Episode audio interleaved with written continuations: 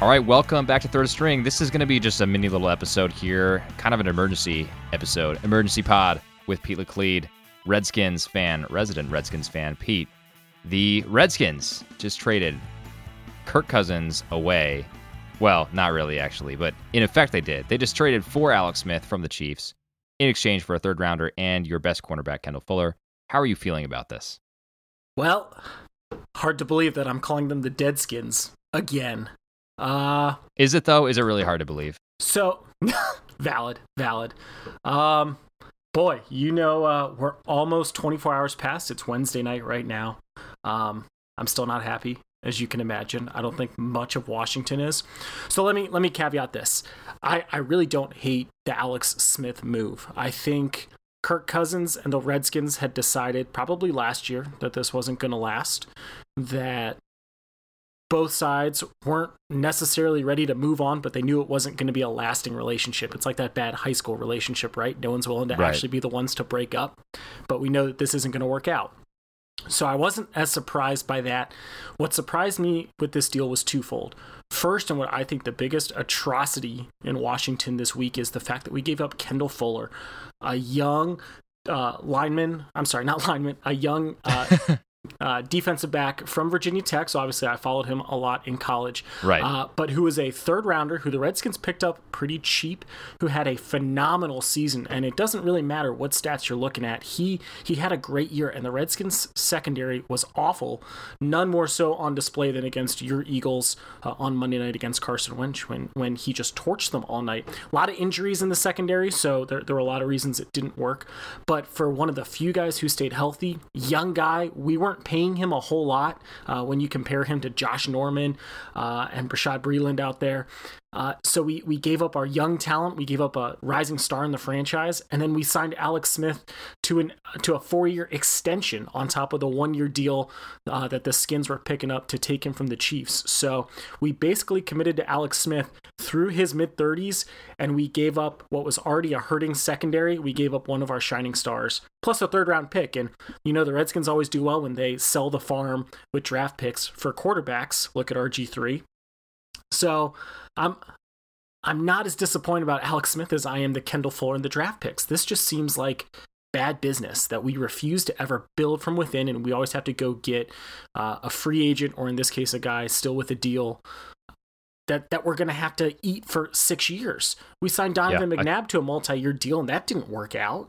I mean, what nope. what are we doing here? I have no idea. Uh, and it was your former GM, GM, who I saw said this morning he would have never traded Fuller. I mean, yeah, you don't trade somebody who you got in who you got excellent draft return for. You know, like uh like a draft ROI. You know, you know, like a third rounder like him normally doesn't play as well as he did, and he played so well this year. And you had the you had the makings of a good secondary. I wouldn't say great, but I mean Josh Norman's good. Uh, Kendall Fuller was really good this year. DJ Swearinger is a passable safety. Yeah. And now you just decimated the secondary with this Kendall Fuller trade. Uh, and in return for what? I mean, Alex Smith, who I think has a lower ceiling than Kirk Cousins. He probably has a higher floor, right? He's going to turn the ball over less. He's going to disappoint you less in that way, but uh, ultimately, uh, not as flashy of a player as Kirk Cousins. And I think I think your your your ceiling as a team is lower as a result of this trade. Yeah, uh, I'll tell you. So if I'm a if I'm a skins wide receiver, I don't think I'm that happy about this. I still think Kirk Cousins is better at throwing downfield. Maybe didn't trust his receivers as much, but I think he had the better arm. Alex Smith is a check down guy, so if you're a tight end or Chris Thompson or right. running back, this isn't terrible.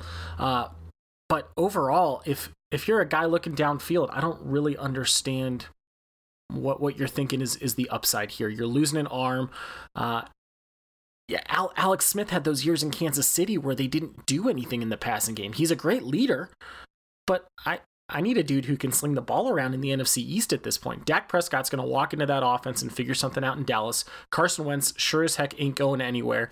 And the Giants always seem to to figure out a way to give people problems even in a bad season. So this yeah, this this is just not not a great move. Were you I know that you're not as active uh, with some of the the Redskins players on Twitter as I am. But did you see this drama about Kendall Fuller specifically last night as this yeah. was going down? he had no idea that he was tra- he was being traded. He was telling everybody, "Hey guys, I'm not going anywhere. I haven't been traded." And then the uh, the news breaks. No, actually confirmed. Kendall Fuller is going to Kansas City, and then uh, he posted a pretty funny GIF.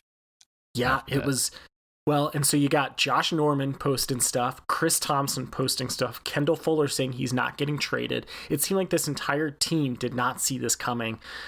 And I mean, I, I haven't really been tracking on it today, but no one seemed incredibly excited, and everyone seemed to be offering more condolences to Kendall Fuller for getting the, the wool pulled over his eyes than anything else. So I'd be a little nervous if I'm Alex Smith. I mean, I just made $75 million, so what do I care? But sure, you're you're walking into a team with a little drama around the quarterback position. But I think Kirk was pretty well liked in that locker room, and the way that we kicked out Kendall Fuller now, oh, if I'm if I'm in this organization right now, I'm a little nervous about my future with it.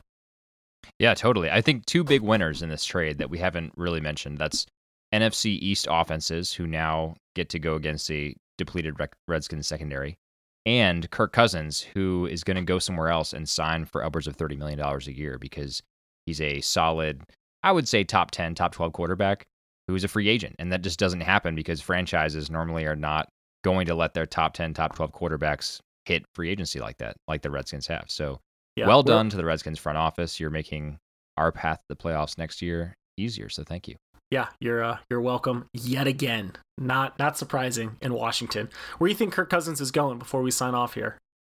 I would say he's going to the Broncos. That's probably my my first guess. My second guess would be to the Jets, but I'm thinking the Broncos or the Jets. What about you?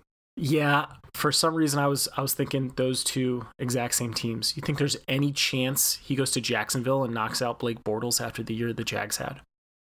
I gotta think that uh, that Tom Coughlin's going to at least pick up the phone and call Cousins' agent just to see see what the thinking is. I mean, maybe the price tag is a little bit lower if Kirk Cousins knows he's going to a team that almost made it to this Super Bowl this year. Uh, so yeah, I, I imagine that conversation is going to happen, but ultimately, I think the ones who will pay that sticker price will be the Broncos or the Jets. Yeah. So I think. You? I think Alex Smith owes a nice fruit basket or something to Case Keenum and Nick Foles here. Two guys oh, who have been solid performers who I think in a way are turning this league on its head that you no longer need the Russell Wilson, uh, even the the Drew Breeses of the world or the Matt Ryans, the those uh, elite guys uh, to lead your team uh, to to great things in the playoffs. That you just need a guy who's going to make good decisions, be a leader on the field, and be consistent. Uh, and I yep. we'll we'll see how this works in three years. I'll tell you that the Tyrod Taylor camp has to be a little nervous right now. That the his style of football is not what the NFL seems to really be picking up right now. So it's we've said it all along this year. This this could be a very interesting season in the big picture of the NFL. Yeah, I think you're right. Well, let's end the emergency pod there, short and sweet. But Pete, my condolences to you as a Redskins fan. Hopefully they can turn it around. Yeah, I'm gonna go cry. Not turn around too right much now. because we still have to face you in the in the conference. So. Yeah, I'm sure that'll turn out real well for me. Hopefully it's on Monday night again. we'll see. We'll see.